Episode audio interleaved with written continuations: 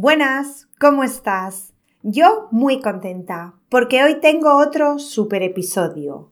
Ahora te cuento de qué va y quién me acompaña. Pero primero te tengo que recordar que si todavía no has participado en el sorteo para ganar una de las dos membresías de acceso gratuito a la comunidad de Blanca to Go por dos meses, ¿a qué esperas? Para participar solo tienes que dejar una valoración de este podcast en la plataforma desde donde lo escuches, hacer una captura de pantalla de esa valoración antes de enviarla para asegurarte de que no desaparece y enviar ese pantallazo con tu valoración a la dirección de correo electrónico blanca.blancatogo.com. Esta es la última oportunidad para participar porque vamos a anunciar a los ganadores el día 2 de junio. Venga, ahora te cuento sobre el episodio de hoy. En este episodio hablo con Laura, una de las fundadoras de Hey Spanish.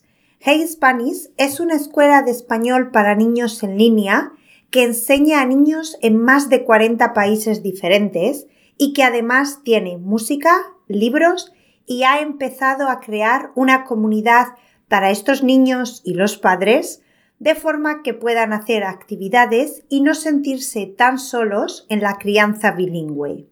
Vamos a escuchar la entrevista con Laura, que ella te lo va a explicar mucho mejor. Episodio 89 de Blanca to Go. Enseñar español a niños, con Laura de Hey Spanish. Lo primero, muchas gracias por estar con nosotros hoy, Laura, y compartir tu experiencia. Para empezar, ¿te puedes presentar para que los oyentes te conozcan? Pues claro que sí. Bueno, muchas gracias Blanca por recibirnos en Hey Spanish. Es un placer estar aquí en el podcast. Y, bueno, pues yo soy Laura, yo soy eh, una profe de, eh, de, niños española. Estudié primaria en León, muy cerca de, de mi tierra, de, del Bierzo, de Ponferrada aquí en Londres, pues eh, trabajando con los niños poco a poco y tal, conocí a mi socia, a Lucía, y, empezamos este proyecto tan bonito que es de dar clase eh, de español a los niños, eh, tanto principiantes como avanzados. De hecho, empezar, empezamos solo con la idea de dar clase a principiantes. Pero bueno, pues poco a poco vimos que era muy interesante la idea de explorar el que hay gente como nosotras también en otros países y que forma su familia allí y claro, ¿qué es lo que pasa? Que con quién hablan español esos niños, aparte de con su madre o con su padre, con nadie más. Entonces, pues es interesante pues explorar este campo también y que, y que las familias hispanohablantes pues también tengan este apoyo, eh, da igual donde vivan. Así que, hey Spanish, dais clases a niños. ¿Cuáles son las edades en las que se pues dividen los grupos?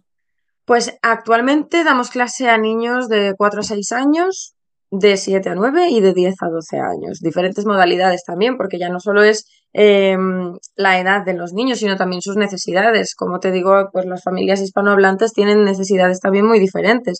Tan pronto son niños que hablan exactamente igual que un nativo, eh, pero necesitan pues practicar la escritura, la lectura, la gramática, porque viven en países que tienen una fonética completamente distinta, incluso con un alfabeto distinto, como en Japón o, en Israel. Entonces también está bien eh, reforzar la gramática y la lectura y la escritura, pero bueno, luego lo que también tenemos sobre todo son niños que sí que entienden español porque sus padres siempre les han hablado español pero bueno, pero necesitan practicar vocabulario o les da vergüenza hablar o no es que les dé vergüenza hablar, pero no tienen muy bien ordenados las palabras en sus cabezas porque no tienen mucha práctica. Tú al final date cuenta que aunque tú hables con tu madre en español, no pasas todo el día con tu madre, tienes que ir a clase, estás con tus amigos, a las actividades extraescolares, al final, ¿qué te queda para practicar al día? Y luego también hay muchas madres que hay, llega un momento en el que pues eh, están un poco cansadas y es normal y se entiende que digan, hoy para 10 minutos que tengo ahora no me voy a esforzar en que me tiendas, te hablo en alemán o te hablo en inglés o en el idioma que sea. que al final es normal que estés cansada porque los idiomas Hombre, parece que no, pero mentalmente cansan, ¿eh? Mentalmente te, sobre todo el estar todo el día acostumbrado a hablar en un idioma y cambiar a otro y así sucesivamente, pues cambio. Pues entonces entiendo las madres que, pues eh, para el poco rato que tengan, porque hay madres que pues por suerte pueden estar todo el día con sus hijos, pero hay, hay madres que no. Entonces, claro, ¿qué es lo que pasa? Que eh, si vuelven a casa cansadas y deciden 10 minutos no hablar en español, pues no hay que recriminarles nada tampoco. Pero, pero sí, no, hay, hay niños que, tienen pues eso, diferentes situaciones y, claro, al, tener diferentes situaciones eh, reaccionan al español de maneras distintas. Hay niños que, bueno, pues pues no quieren hablarlo porque pues o no les parece útil o no les gusta porque solo mamá habla en este idioma. Y bueno, pues que se vean también entre ellos en la cámara con, un profesor y que vean que no están solos, que, hay muchos niños en su misma situación, pues les ayuda mucho a soltarse y a hacer amigos al fin y al cabo. ¿Tenéis, eh, las clases son individuales o son clases en grupo? Tenemos clases individuales también, pero lo que más abundan son las clases en grupo. De hecho, yo personalmente veo mejor hacer una clase en grupo que una clase individual. Eh, ya no solo porque es más barata para, la, para los clientes que sea en grupo, sino mm, porque es lo que te digo, el crear esa atmósfera con los otros niños, el que vean que hay otros niños así, el, el que sea todavía además más dinámico, porque siempre una clase en grupo es mucho más dinámica y, al final hace que pues que se suelten más. al ver que otro niño lo hace, él se va a sentir más eh, impulsado a hacerlo también o a perder un poco la vergüenza. Entonces siempre está bien el apoyo en grupo. Y también, hombre, eh, es muy distinto hacer un juego con un solo niño que con muchos.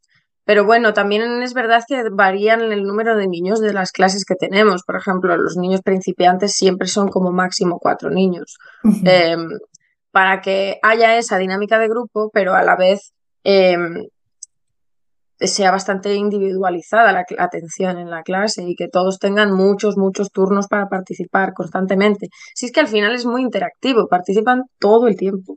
Qué guay. Es eso lo que dices, es que vean que es útil y que pueden usarlo para comunicarse con otras personas, no solo con su madre. O bueno, muchas veces incluso con nadie, porque también dais clase a niños cuyos padres no son hispanohablantes, ¿sí? Sí, sí, exacto. Em, porque yo qué sé, ya sea porque tienen interés en aprender en español o porque hayan viajado a España o a algún país en Hispanoamérica y les haya gustado. Em, sí que tenemos bastantes niños que, provienen de familias que no son hispanohablantes, pero me parece perfecto siempre porque yo creo que fomentar el bilingüismo, sea, en la situación en la que estés, es bueno, bueno para ti, bueno para el niño. La mayoría de los padres, aunque no estén justo ahí, siempre están alrededor, escuchando. A algunos les oyes tú participar, que dices tú, pero déjale al niño que lo diga él, no lo digas tú, que tú ya sé que lo sabes los adultos son muchas veces más niños que los niños, ¿eh? Sí, pero a ver, yo lo entiendo, ¿eh? porque lo pasamos muy bien. Incluso para, para algún adulto también sería divertido, obviamente no dirigido a, ellos, pero el oírlo de fondo, jugamos a pasapalabra, jugamos a la ruleta de la suerte, jugamos a mil cosas. Entonces, claro, pues yo qué sé, dices, con la, no sé qué, no sé qué. Y el niño está pensando y oyes, avión. Pero bueno, pero... Sí, sí. Claro. Y Laura, obviamente dais clases en, en línea a los niños. Hay mucha reticencia a que los niños aprendan en línea, por ejemplo, porque especialmente cuando dais clases a niños tan pequeños, entre 4 a 6 años, no tienen la atención que tienen un poco más mayores. ¿Cómo, cómo son vuestras clases? Son muchos juegos, habéis dicho. ¿Qué hacéis para evitar un poco esa pérdida de atención que suelen tener los niños? Pues es una buena pregunta, porque la verdad es que sí que eh, en ciertas edades, sobre todo los que son menores de 5 años, tienen mucha menos atención. También depende un poco del niño, porque tenemos niños de 4 años recién cumplidos que están así, mirando. Y les da igual, y están mirando y están atentos, pero lo normal en un niño de tanta corta edad es que su nivel de atención sea muy, muy corto. Entonces, pues si las clases duran media hora, pues intentamos que haya unos 10 minutos por actividad, más o menos, o si son más largas las actividades, pues que haya un poco de cambio, hay mucho, hay mucho humor entre medias, tenemos nuestra marioneta que de vez en cuando sale y dice algo, pues eh, para también eso, mantener un poco más el foco de atención. Los niños adoran a la marioneta, les encanta el show.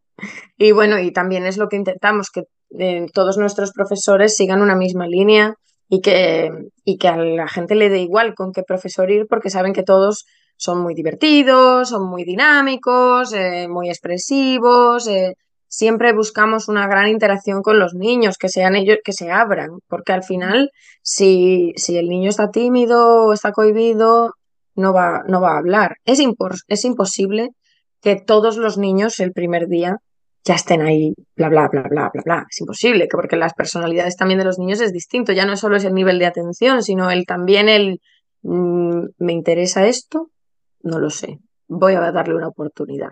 O directamente, esto no me interesa, yo me quiero ir a jugar con mis cosas y ya está. Pero claro, yo es lo que digo siempre, hay niños que el primer día están enganchados, pero hay otros niños que no, pero, pero es normal que les cueste más, incluso en, en clases en persona puedes verlo. Mm, ¿Quién es esta persona que me está hablando? Claro, no te conocen, tú no les conoces a ellos, es tanto nuevo para ti que como para ellos, pero lógicamente para un niño es más extremo el tema de que sea nuevo. Pero se adaptan, se adaptan y si, si, si vas cambiando de actividad, esto se consigue. Como dices, que cada uno tiene una personalidad, igual que los adultos, al final tienes que adaptar al grupo en el que estás. Totalmente, y incluso hay veces que una cosa que a un adulto le parece una chorrada, eh, como por ejemplo de repente decir, oye, ¿te has cortado el pelo? Uy, qué guapo estás, te ha quedado súper bien. A ver, enséñame por detrás. A ver yo qué sé, el mostrar un interés en algo particular, o ¿qué estás comiendo? Porque siempre están comiendo cosas con las clases. ¿Qué estás comiendo? ¿Una galleta? Ah, yo también quiero. ¿Me das una? Y así. Que, que sea un, no un, hola fulanito, eh, fulanito, hola, bebés, ¿me oyes? Sí, claro, le llamas la atención, pero no es un, ay, qué pesada. Pero si tú muestras interés en algo de él, algo suyo, ya es distinto. ¿Qué llevas en la camiseta? ¿Es un dinosaurio? A verlo, ¿cuál es? Y ya te dice algo. A lo mejor te dice, un T-Rex. Tú, ah, un T-Rex ya te ha dicho una palabra. Con que te diga una palabra, tú ya lo, lo, tienes. Ahora, muchos eh, niños bilingües tienden a confundir, a confundir, a mezclar, creo, ambos idiomas, porque recuerdo muchos de los niños de mis amigas, siempre vienen palabras súper divertidas. La que más me gusta es tanquias o zapasús. ¿Y qué, debemos hacer cuando eso pasa? ¿Les corregimos? ¿Les dejamos estar? ¿Estamos confundiendo a los niños? ¿Qué, ¿Qué recomiendas en esas situaciones?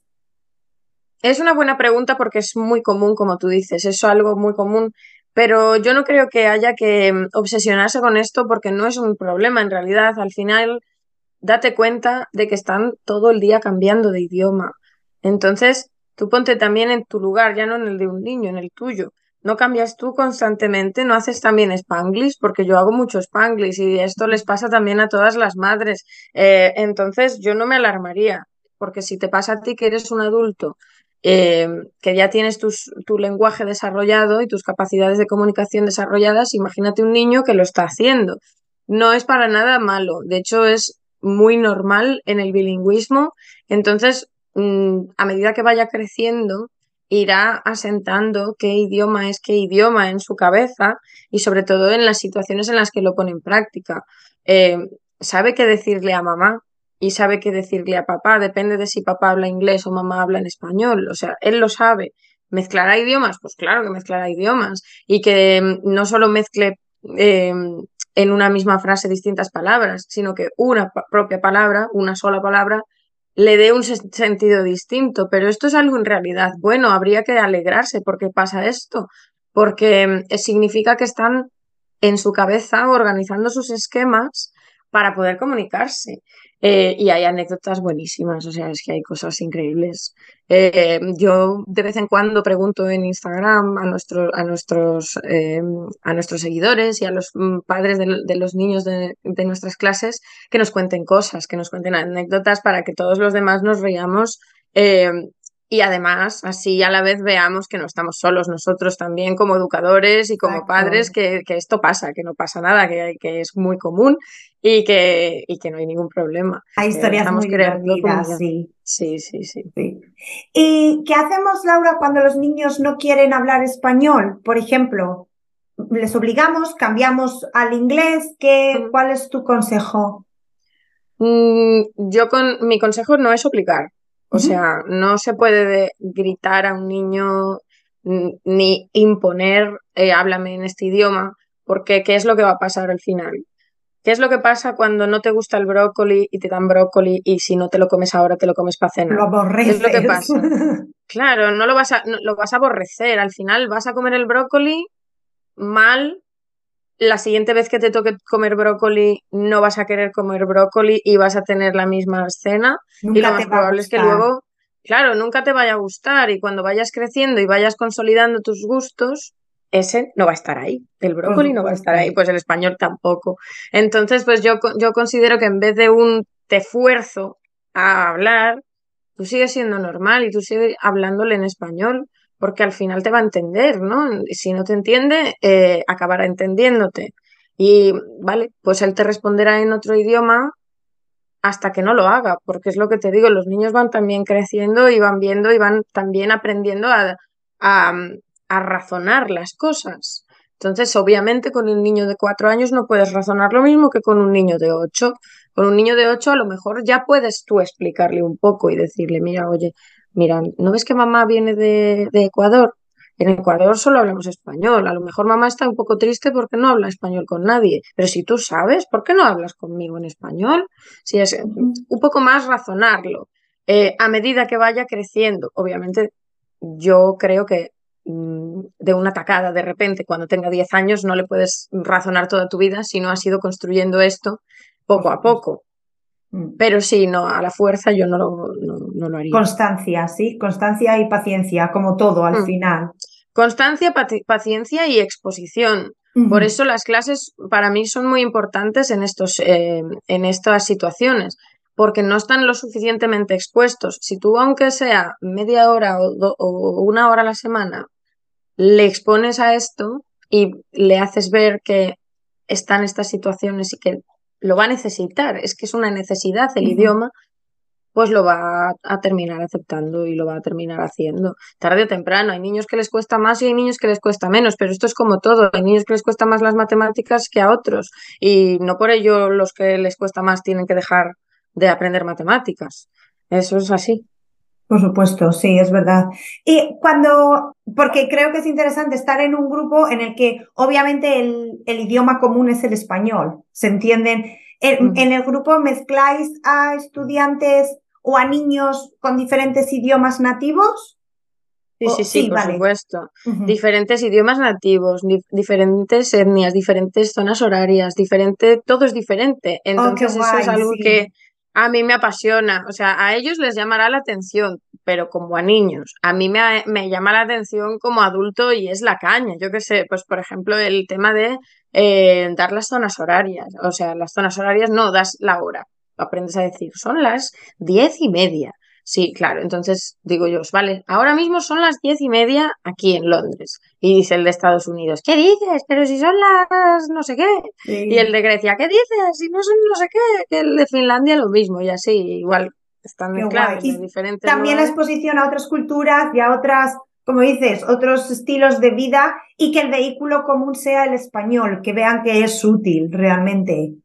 Efectivamente, pero es que ya no solo es eso, sino que aunque uno sea de Alemania y otro sea de Inglaterra y otro sea de Francia y en sus propios países tengan culturas diferentes, nosotros contamos con la suerte de que el español es un idioma hablado en muchísimos países. Entonces, claro, pues sus propias madres mm, hispanohablantes también son de otros sitios. Entonces, claro, pues a lo mejor yo soy francés, pero mi mamá es colombiana. A lo mejor yo soy inglés, pero mi mamá es española. A lo mejor yo soy alemán y mi mamá es de Chile. Entonces, claro, al final Em, hacemos un background cultural increíble, mezclando también incluso muchas culturas de habla hispana, sobre todo lo vemos en temas como por ejemplo la comida, cuando tratamos de cosas de la mm. comida.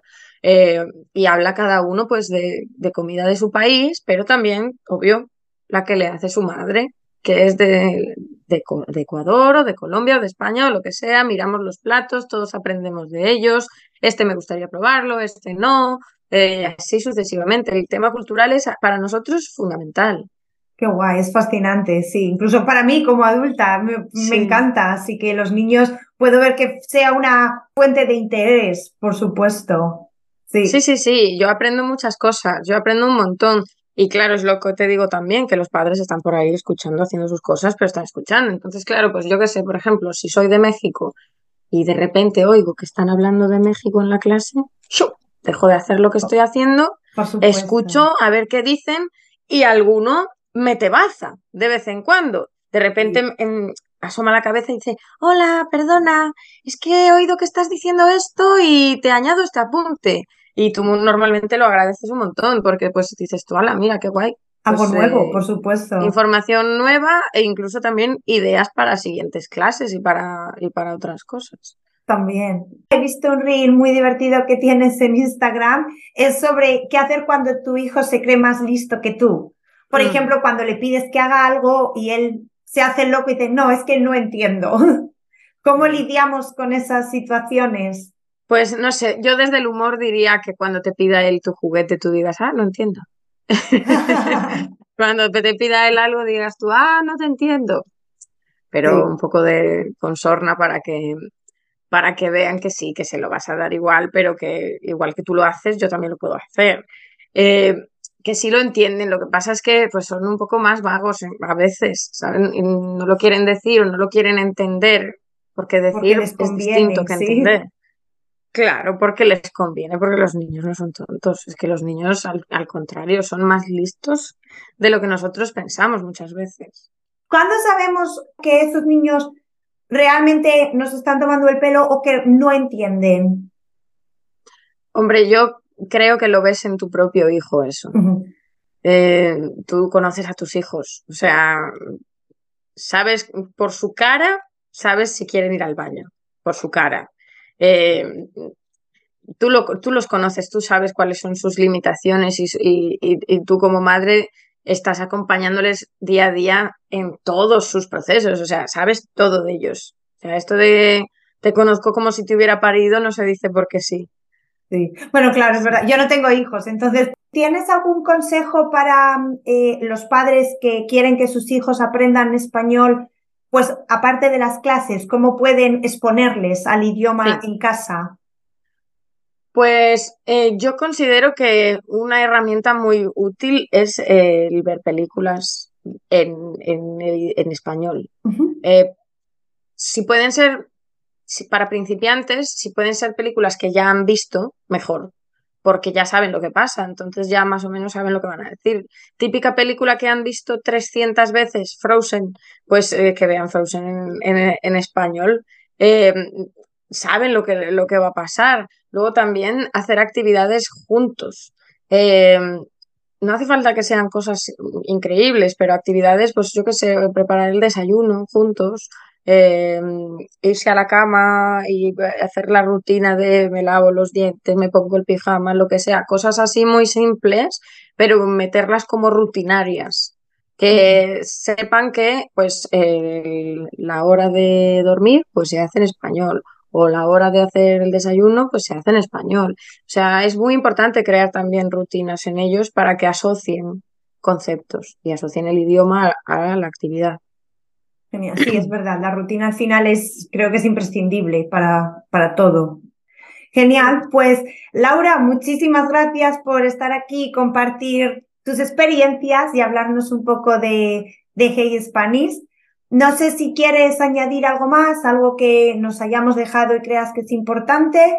Si es así, adelante. Y si no, dinos cómo te podemos encontrar en las redes sociales o cómo se pueden poner en contacto con vosotras si quieren clases para sus niños. Pues claro que sí, pues en nuestras redes sociales eh, tenemos eh, un montón de enlaces que llevan directamente a nuestra página web, pero en nuestras redes sociales también pues nos gusta comunicarnos más eh, directamente con, con nuestra audiencia y que sea más personal. Entonces, si nos seguís en Instagram, en Hey Spanish, también tenemos página de, Facebook, todo con siempre el mismo nombre. Y para eh, reservar las clases tenemos en nuestra página web un buscador de clases perfecto para, para, los niños de, de, tu casa. Dependiendo de eh, su nivel y de su edad, puedes responder cuatro o cinco preguntas muy sencillas y te redirige al, al grupo que mejor le, le, valdría. Eso es algo muy importante. Tengo una pregunta ahora que dices de nivel. Eso, ¿tenéis una prueba de nivel en la página web para saber en qué nivel Más que una prueba de nivel, más que una prueba de nivel son preguntas a los padres. Eh, preguntas como ¿tu hijo no habla nada de español? Si le das que no, pues directamente ya te mandará principiantes. Si le das que sí, luego a lo mejor te hace otra pregunta como habla pero le cuesta expresarse o habla muy bien eh, pero no sabe leer, entonces ya te va reconduciendo al tipo de modalidad perfecta para, para tus hijos. Que luego, pues siempre se puede hacer una clase de prueba y si se considera que el nivel es o muy alto o muy bajo, hacer un cambio y se puede cambiar a, a otro grupo. Entonces, en nuestra, en nuestra web tenemos muchos horarios disponibles eh, de distintas modalidades y distintas edades. Podéis elegir el, grupo que mejor os convenga. Todo está en, la web actualizado en el horario de vuestro país, de donde buscáis. Entonces eso está muy bien. Y por casualidad, si veis que no hay ningún grupo disponible o que no os viene bien ninguno de los horarios que hay, poneos en contacto con nosotros porque abrimos grupos continuamente. Entonces podremos abrir uno para, para vosotros. Pero bueno, hay una infinidad de horarios disponibles de, momento en, en, la, en la web. Todos nuestros profesores son hispanohablantes. Actualmente somos eh, españoles, colombianos y de Chile, sobre todo tenemos colombianos.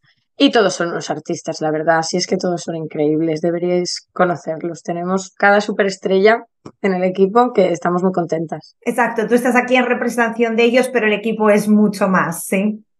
Sí, sí, sí, el equipo está creciendo y, mejorando y bueno, estamos encontrando gente muy buena, muy buena, muy buena, la verdad. Yo estoy muy contenta, sobre todo también con eso, el cómo hemos aprendido em, a dar con gente realmente profesional, que los niños adoran, que los padres adoran, o sea, les adoran. Eh, Compasión, sí. Eh, claro, tú cuando tienes, por ejemplo, estás esperando a la hora, por ejemplo, te conectas tres o cuatro minutos antes de la hora de la clase, tú ves cómo se van metiendo los niños. A lo mejor pues tienen así la cara esperando y tal.